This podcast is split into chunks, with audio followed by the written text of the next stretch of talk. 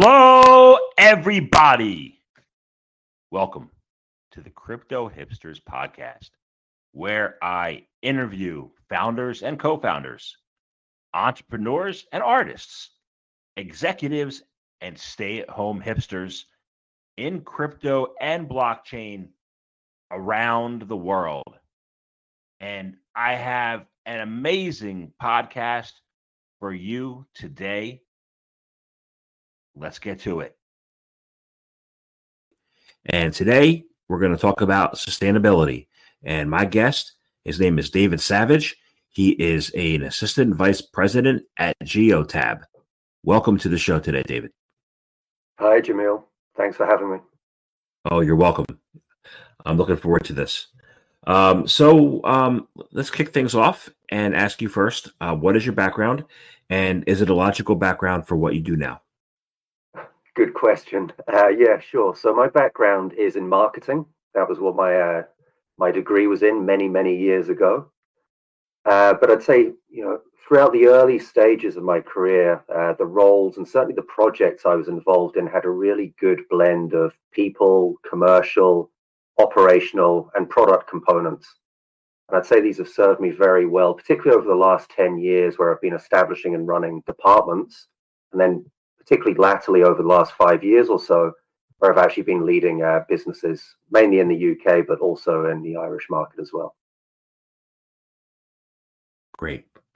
Um, so Geotab is a fleet management company. Um, and uh, you guys have an interesting sustainability story. Uh, what is the story and what lessons um, can those who are focused on sustainability sustainability learn from you? Sure, it is a really interesting story. So it goes all the way back to our founder who established the business back in the year 2000. So he moved from South Africa over to Canada um, with a view of using his engineering technological background to actually look at improving road safety and also the sustainability of fleets. And this was before sustainability was the word we know it as now. You know, he's really looking at kind of optimization, fuel usage, driver behavior, things that were particularly new in the telematics space at that time when, you know, telematics was very much viewed as almost a GPS or a dot on the map. So over those last 20, 21 years, um, we've really evolved our offering.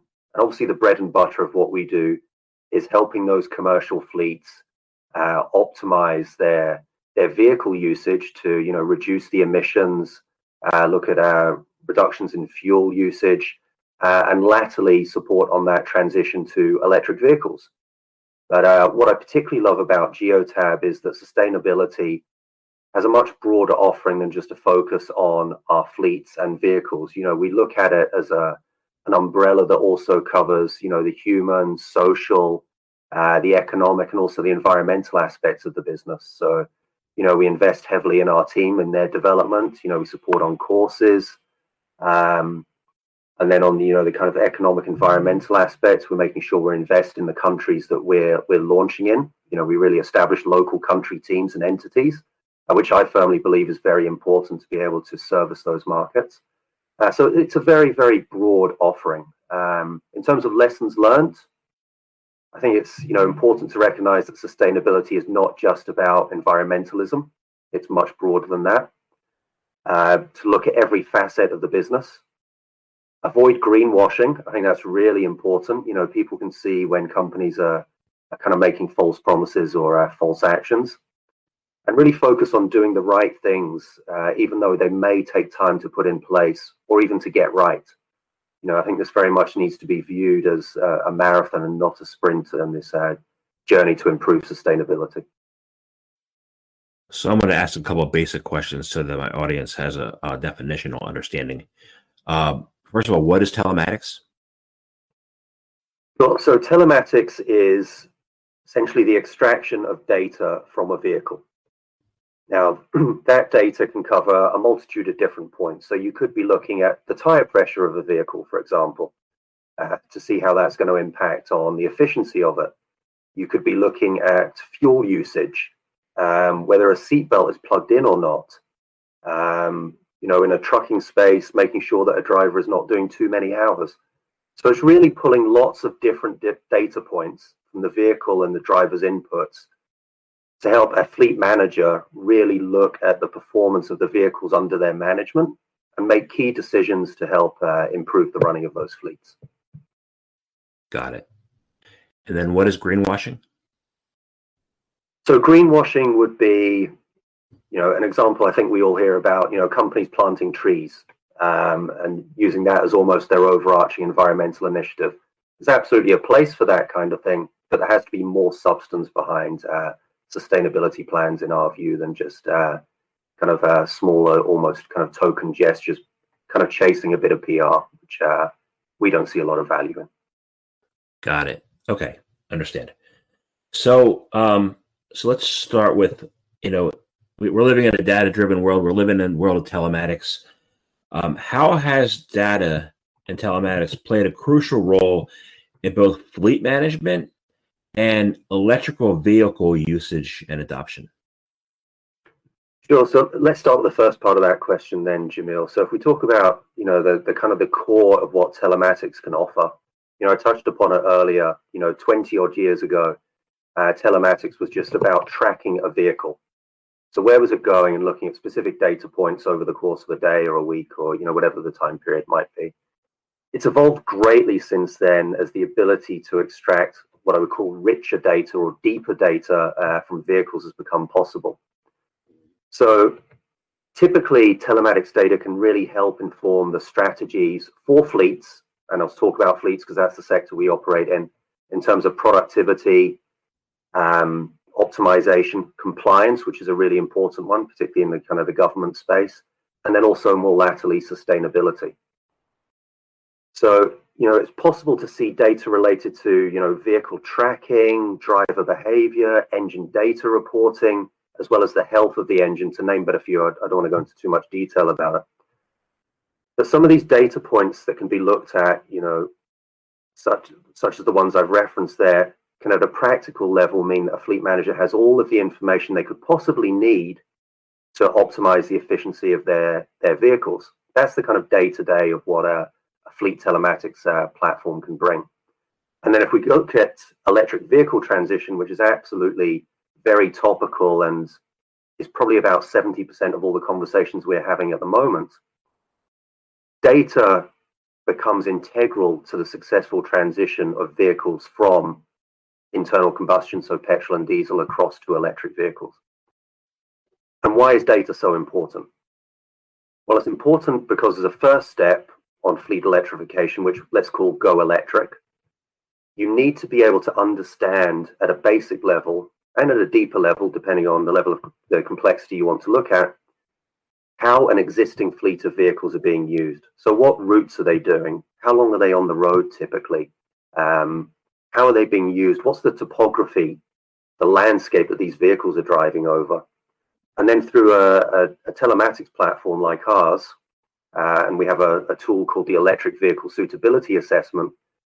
We're able to look at all of that data um, from the, the petrol or diesel vehicles within a fleet, whether it's cars or vans, for example, plug that in, and we'll gather that data for anywhere between one month to 12 months. Three months is the sweet spot, but one month would do. And then we'll output a recommendation based on the vehicles available in the market that could be a suitable alternative for that petrol or diesel vehicle that may be in the fleet. So essentially looking at the phased transition of electric vehicles into a petrol or diesel fleet. Um, and I think what's really interesting at the moment, and certainly the, the fleets and partners we're operating with, is not all fleets can transition all of their vehicles right now. Has to be a very phased approach. And the reason that is, is because even though there's 200, 250 electric vehicle makes and models on the road just now, there's still, you know, ways to go in terms of matching up with what has historically been petrol and diesel vehicles, you know, payload, uh, ranges. Uh, you know, it's, it's a bit of a new world. It's slightly more complex in many ways than um, petrol and diesel vehicles that many fleet managers would have been used to. And then when it comes to the the operate electric side of it, while many of the data points would be the same, there's also things to consider, such as battery state of charge and uh, uh, you know, the range of the vehicle and the impact of temperature and, you know, different parameters now that we're, we're on that road.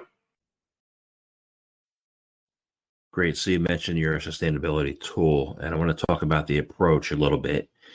Um, back in, I guess, late '90s, early 2000s, a lot of focus was on uh, the, the Lean Six Sigma mindset, and now you're looking at you know tools and data. How is it difference? Uh, how is it different today? How does your assessment tool work? What's is there is there a comparison? How does it work? So you know, as I referenced, we we have you know in a very simple terms, we have a little black box that we'll plug into a vehicle, and that's how we extract all of the data.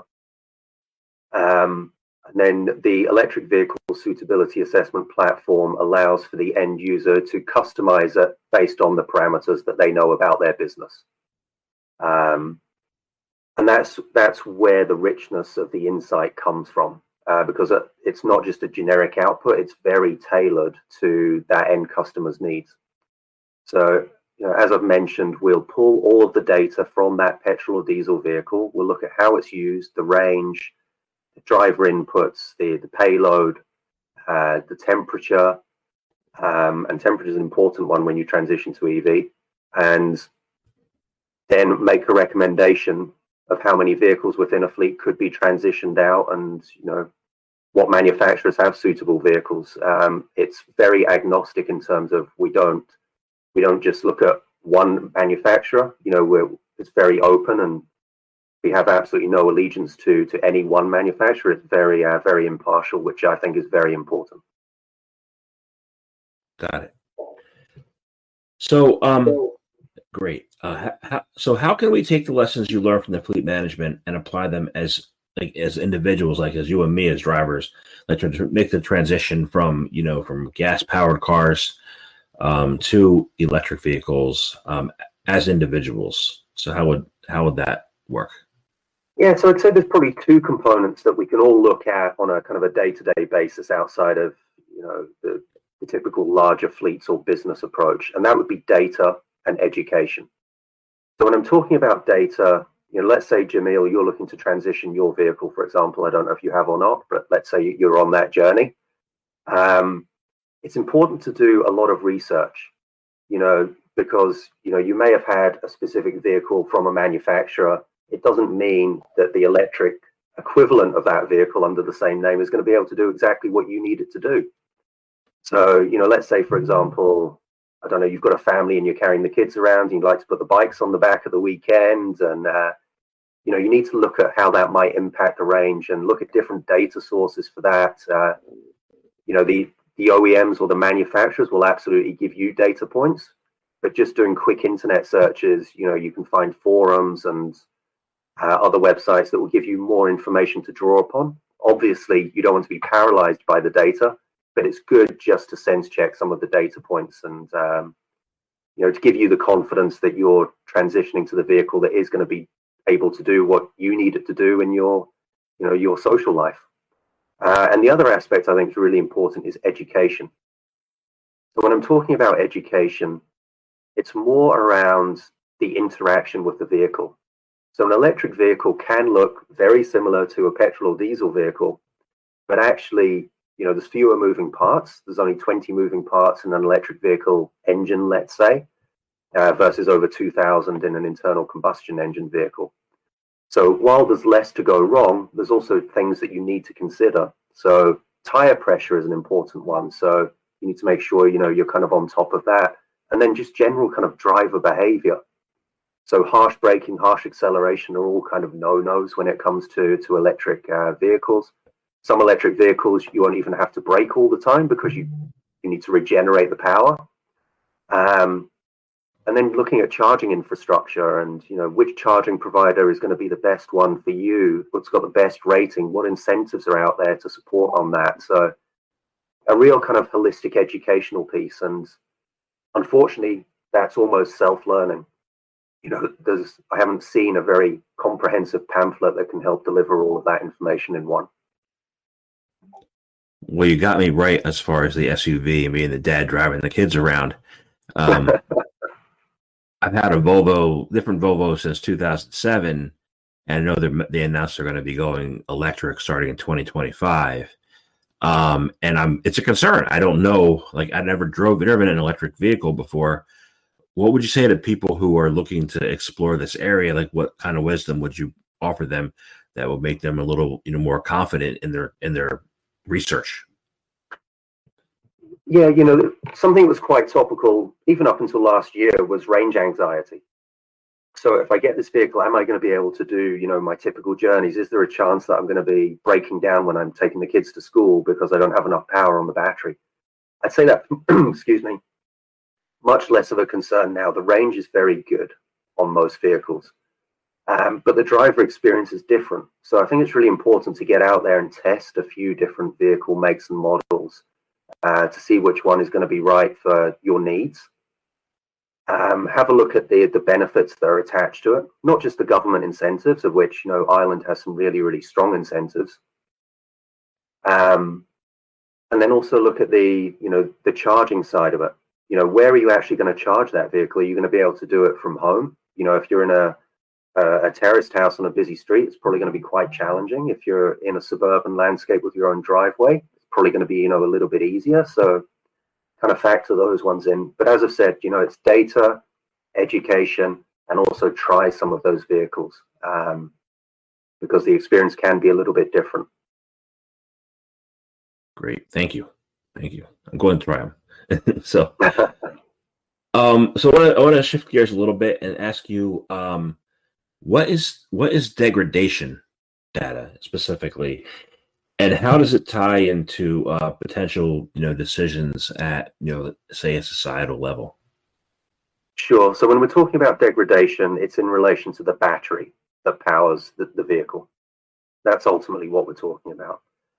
Um, and essentially it's a, it's a very natural process that permanently reduces the amount of energy that a battery can store or the amount of power it can deliver in real world terms, we're talking about potentially the impact on range over time.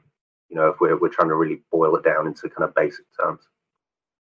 Now, there's a number of factors that can really impact the health of the battery. So obviously age, you know, we see it with our, our mobile phones. You know, the older the phone is, the, the battery isn't quite as strong as it used to be. The other thing is high temperatures. Um, and then also, as we see with our phones as well, charging it from zero to 100 all the time can impact on the life of the, the battery. Um, and also the power of the charge currents. Um, so, you know, we hear about superchargers when it comes to electric vehicles, and they're great for almost that steroid boost of power, but you probably wouldn't want to use them all of the time. I think the one piece of reassurance there is when you know you're looking to transition to an electric vehicle is that most manufacturers offer a pretty good guarantee when it comes to the battery. So, you know, we're seeing on average probably about six years, 60,000 miles. So, you know, it probably covers the life of what most people would be looking for. That said, um, when we were looking at battery degradation a couple of years ago, we couldn't actually find information out there that was really giving us a really good level of detail onto how long a battery would last. So we undertook our own little piece of research. Uh, we looked at 6,000 electric vehicles um, and we gathered the equivalent of 1.8 um, million days worth of data. And we looked at 60 different vehicle types, uh, so different 60 different makes and models. And I think the important conclusion or the takeaway is that on average, an electric vehicle battery will lose 2.3% of its health, let's say, uh, per year. So actually, in a real world, this actually has a, probably a minimal impact on range and in fact, from our assessment, the battery will actually outlast the the, the shell of the vehicle. Um, so you know that's quite interesting. Um, but where I think this is particularly insightful and important is when it comes to the second-hand market. So obviously, you know, with Geotab, we're focused on fleet vehicles. These fleet vehicles will typically run for three to five years and then make their way to the second-hand market. So, you know, a large part of where we see EV adoption happening is in the second-hand market because the price of, of the vehicle will be, you know, reduced pretty significantly. You know that um, that loss as soon as the car leaves its forecourt uh, will have been taken up by the first owner. Um, so what that means is once the vehicles enter the second-hand market, there's actually still going to be a strong range available on those vehicles. Uh, and I think that will help address some of those concerns. And this is an ongoing piece of research we're, we're doing and continuing to, to, to adjust as more and more makes and models are coming to the market. Um, this is, you know, a, this platform that we have on battery degradation is openly available on our website. Um, and if you compare some of the vehicles, you know, some manufacturers have slightly less degradation than than others. You know, it's it's very much not a level playing field when it comes to degradation. So, for people who aren't intimately familiar with the two with the different markets, with the first hand and the second hand market in fleet management, what would be some of the users and examples of, of the first and the second hand? So, the first hand market would be let's say a business buying uh, 100 vehicles for uh, you know th- their sales team for example and they will drive across a country and you know typically you know the sweet spot for that would have been a bmw 3 series in the past and with what we're seeing now is a lot more take up of the tesla model 3 um, so they will be used for you know three four years however long that fleet will look after those vehicles and then they'll find them way onto the consumer secondhand market. So somewhere that you and I might go, Jamil, with our families to go and buy another car, you know, they will end up in there. Um, what's good about you know the vehicles coming from a fleet into that secondhand market is that maintenance is typically very good, very robust. Uh, the drivers um, treat the vehicles well uh, because it's typically built into their their kind of contracts.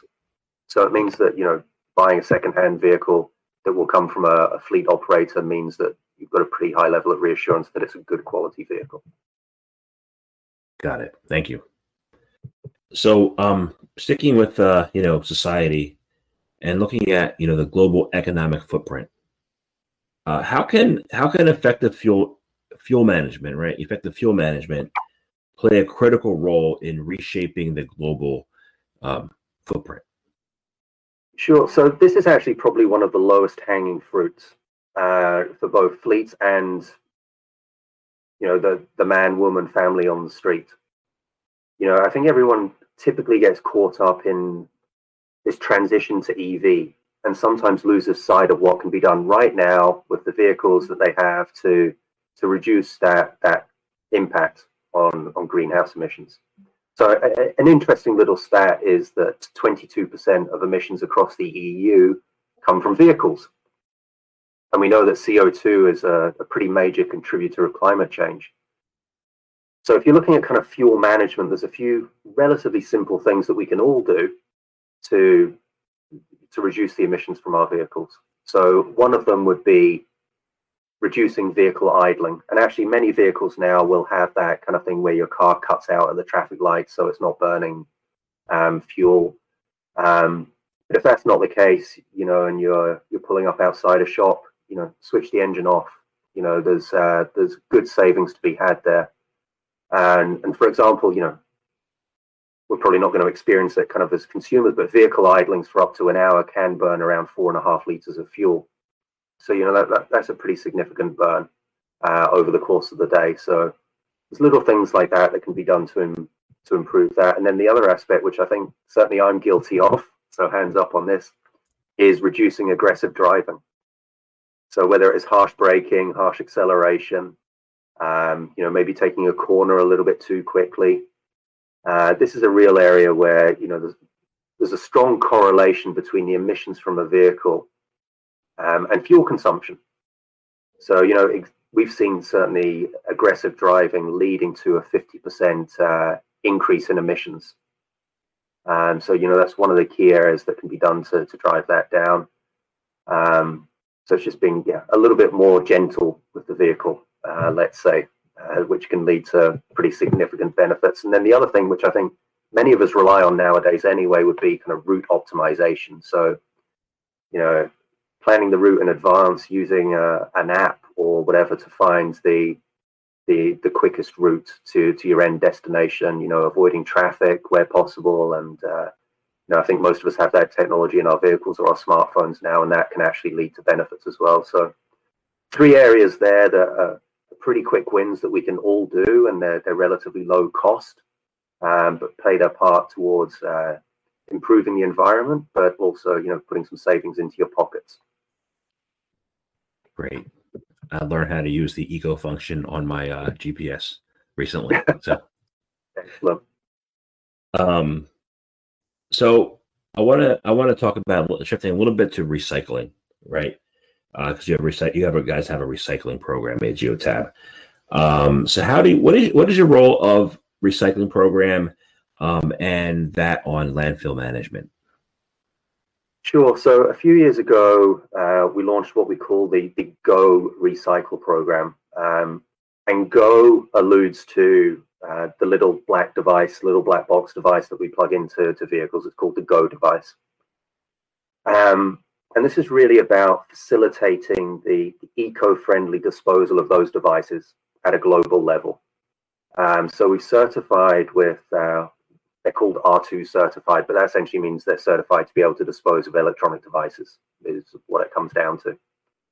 Um, now, we're working towards this happening in the countries in which those devices are located so that we're reducing greenhouse gas emissions caused by shipping, etc. But at the moment, um, that service is available in Canada and the USA and we'll be rolling it out to the UK, Ireland, Europe more broadly, Latin America, Southeast Asia, Australia, and New Zealand over the coming months into 2022.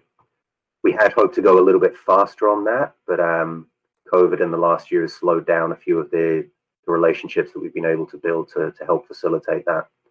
So that's you know that's in a nutshell the the recycling scheme, and then obviously we've got a you know a lot of other initiatives, um, paperless offices, um, you know, recycling within the offices, um, and we're also advocating uh, a lot more home working. So we're reducing, you know, the kind of our office presence, or certainly the scale of our offices globally, um, and allowing the, the teams to, to work from home, which means they're commuting less and you know uh, reducing the kind of carbon footprint overall.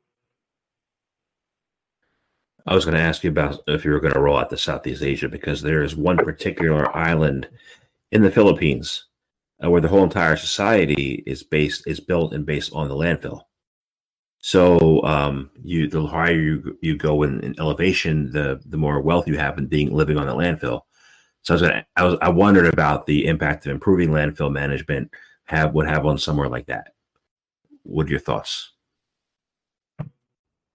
Yeah, um, to be honest with you, Jamil, I don't know a huge amount about that specific case you're uh, you're talking about, but we're, we're, trying to make sure that we're doing, you know, our our, our bit to to help the the environment and the economies uh, overall. Great, thank you. Um, so, you know, I'm I'm the, I'm the crypto hipster, right? So I have to ask you, you know, blockchain and crypto. So I have to ask you, you know, if you guys are currently using the blockchain, and if not, what do you think would be the, the value of using using open source technology, you know, in the capturing of this data and the building efficiencies for your for your business? Yeah, well, well you know, I think I'll, I'll, call out how we operate. Actually, we're we're very much an open platform, um, which I think is is quite unique in this space. And what does that mean by us being an open platform? And hopefully, this will answer your question, Jamil. Is um, the vision for the business is to be the platform. And by that, that means that we're open to integrating and working with everyone. Um, you know, we also subscribe to co-opetition. So we've done work with some of our competitors where it makes sense um, on data sharing um, and providing insights. And, you know, an example of that would have been last year we did a, a COVID recovery dashboard where we shared data with Webfleet, who are one of our competitors, um, to be able to provide, you know, insights um, across UK and Europe to support on the recovery of fleet of commercial fleets within those sectors. Um, so we very much believe in making data uh, and insights open open for all, um, and that's that's not going to change. That answer your question? It does. Thank you very much. Awesome. Um, yeah. So um, I want to thank you very much for your time today. Um, it's a very interesting conversation for me. I learned a lot. Um, I feel a little more confident in going to get that 2025 Volvo. Um, so Um, and so one one last question for you is this: is um, how can people find out more information about Geotab, about what you guys do, how you guys work? Because uh, I know you do a lot of other things that than what we covered today. Um, how can they do that? How can they find out more information? Sure. So various ways. You know, we, have got a strong LinkedIn presence. Um, so absolutely, if you have a look at Geotab on LinkedIn, you'll be able to see our posts and articles. Uh, our website, we've got our blogs, we've got our details on the electric vehicle suitability assessment, the battery degradation tools, as well as everything else we do. Um, and also, you know, feel free to to reach out to me, David Savage at geotab.com, if anyone you know has any questions or would like to to continue the uh, the conversation. Uh, and also, we we publish a lot of videos on YouTube from conferences and presentations we've done, so that there's a lot of access to that on there as well. Excellent. Thank you very much for your time today. Thank you very much, Jamil. Enjoyed it.